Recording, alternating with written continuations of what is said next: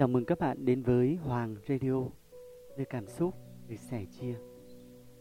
Các bạn thân mến, chương trình Chuyến đi của Việt kỳ này, chương trình số 2 với chủ đề Những ngày lặng yên. Chương trình radio này được phát sóng liên tục trên podcast và YouTube tại kênh chính thống là Hoàng Radio và HCTV Media Group.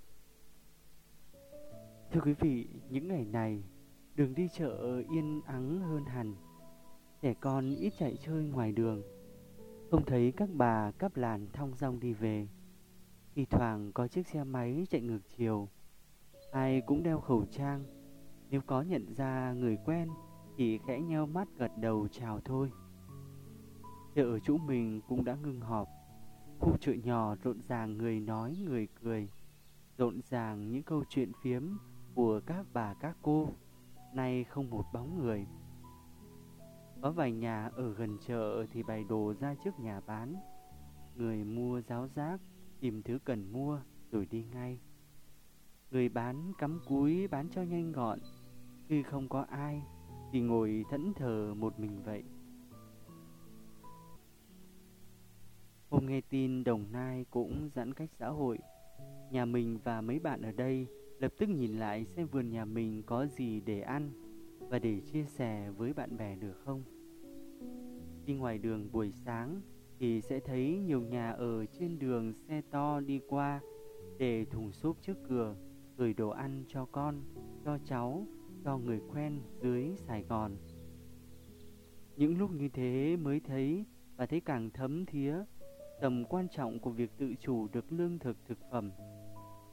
Có một không gian đủ thoải mái để ở và có mối quan hệ gắn bó với những người xung quanh. Mùa thu điều đã qua vài tháng rồi và giờ mới có thể sắp xếp chẻ điều. Sau bao nhiêu công thu nhặt, phơi phóng, cất trữ thì nay cũng có điều để nhâm nhi, để làm bánh, để nấu nướng, để tặng và để đổi đồ với bạn bè. Ngồi chẻ điều, mình lại nhớ lần đầu trồng cây, lần đầu thu tiêu, lần đầu bóc mít, lần đầu hái đậu, lần đầu gói rau đi bán. Cuộc sống ở vườn đã cho mình được trải nghiệm thêm rất nhiều điều mới mẻ và nhiều thức ăn ngon. Dù là việc nào, dù là nhỏ đến đâu thì vẫn luôn có cơ hội để học hỏi, để hoàn thiện bản thân mình. Trên hết, mình thấy vững vàng hơn khi có thể tự chủ được nhiều hơn. Ngày đó, khi quyết định sống như bây giờ, gia đình người thân ai cũng càn, ai cũng bảo sao đang ở thành phố lại về quê chi vậy. Bẵng đi nhiều năm, giờ đã chẳng còn ai đả động đến chuyện này, cũng chẳng ai khuyên về thành phố sống nữa cả. Sau cùng thì, dù ai nói sao, chỉ cần mình biết điều mình đang làm là đúng với mình, thế là được. Lúc trẻ điều, chồng mình ngồi chẻ, mình ngồi lấy nhân ra, dơm bác ghế, ngồi giúp, gạt vỏ xuống. Còn phần lớn thời gian thì ngồi chơi quanh quanh, trèo lên đầu lên cổ bố mẹ, đòi mẹ hát trống cơm 7749 lần. Nghe bố hát chim vành khuyên và khoanh tay cúi đầu, cháu chào bác chào mau ạ à. Rồi chào hết tất thảy những ai mà bố hát trong bài. Ba người nhà mình vừa làm vừa nói với nhau những câu chuyện vẩn vơ, cùng vui với những niềm vui đơn giản, được làm ra cái để ăn, được ở bên nhau, sống một cuộc sống bình thường. Thực ra không phải lần trẻ điều nào cũng rộn ràng tiếng cười. Nhà có con nhỏ, làm việc gì cũng rộn ràng, đủ thứ âm thanh của mọi loại cảm xúc hết. Mấy ngày này trời vào đợt mưa nhiều, trong nhà đầy củi, gạo đầy bao, chuối đầy bàn. Có vài thứ đồ khô chữ để đó, lại thêm hạt điều để nhâm nhi hoặc nấu ăn cùng, thấy yên tâm hẳn. Mới năm ngoái thôi còn chạy củi từng bữa, lo nhà bị ướt chỗ này, cây bị úng chỗ kia. Năm nay đã có thời gian chuẩn bị nhiều hơn, nên mưa gió cả nhà có thể nằm chơi trên võng, làm bánh mì, bánh chuối nướng để ăn. Mình thấy việc đảm bảo cho cuộc sống của mình luôn ở mức ổn định ngay cả trong những tình huống xấu là một việc quan trọng. Nhớ có lần nói chuyện với người bạn Hà Nội mà có con sắp đi du học.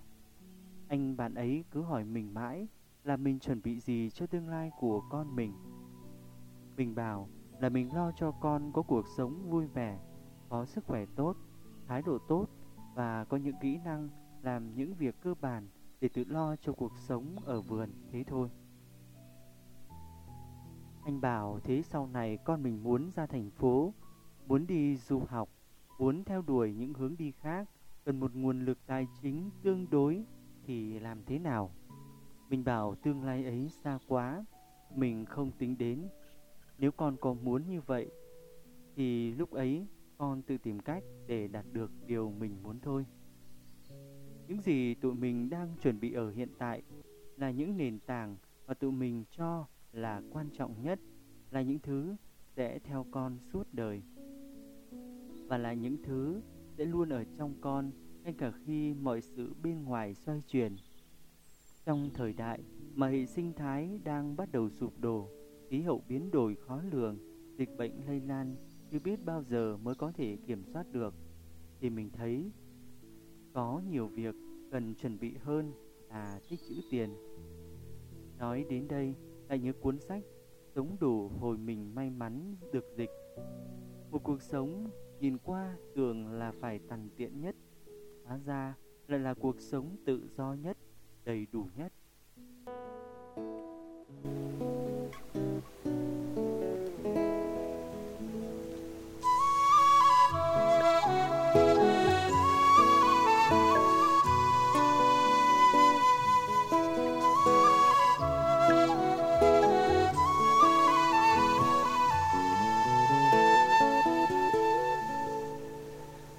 Cánh hồng sân ngoài một chiều mây bay gió lay tóc thê người đang còn thơ bé như chim trời, người che dãi trong ta líu lo bên thêm những khúc ca mùa xuân.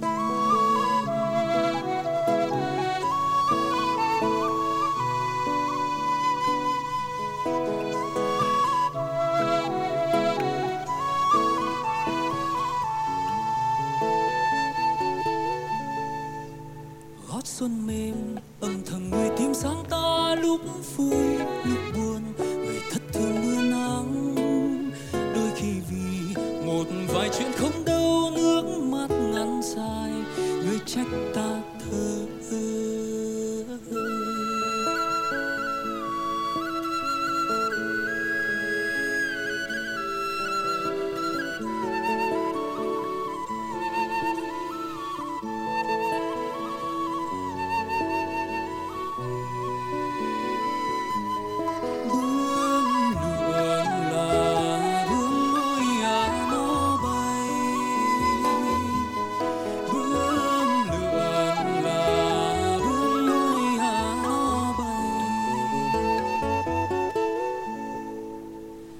Cơn buồn lắm lời vẫn thương quá mau bước chân xa về, người như chừng quên khuấy. Có bao giờ dù vội vàng trong mơ trái tim ở thơ người nhớ thương cùng ta.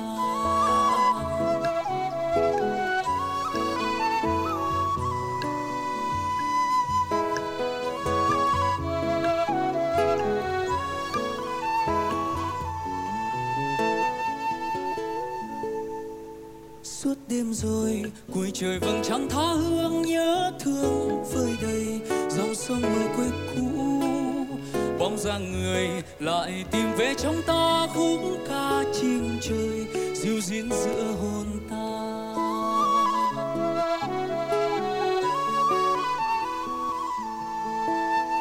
Chim trời dịu dít giữa hồn ta.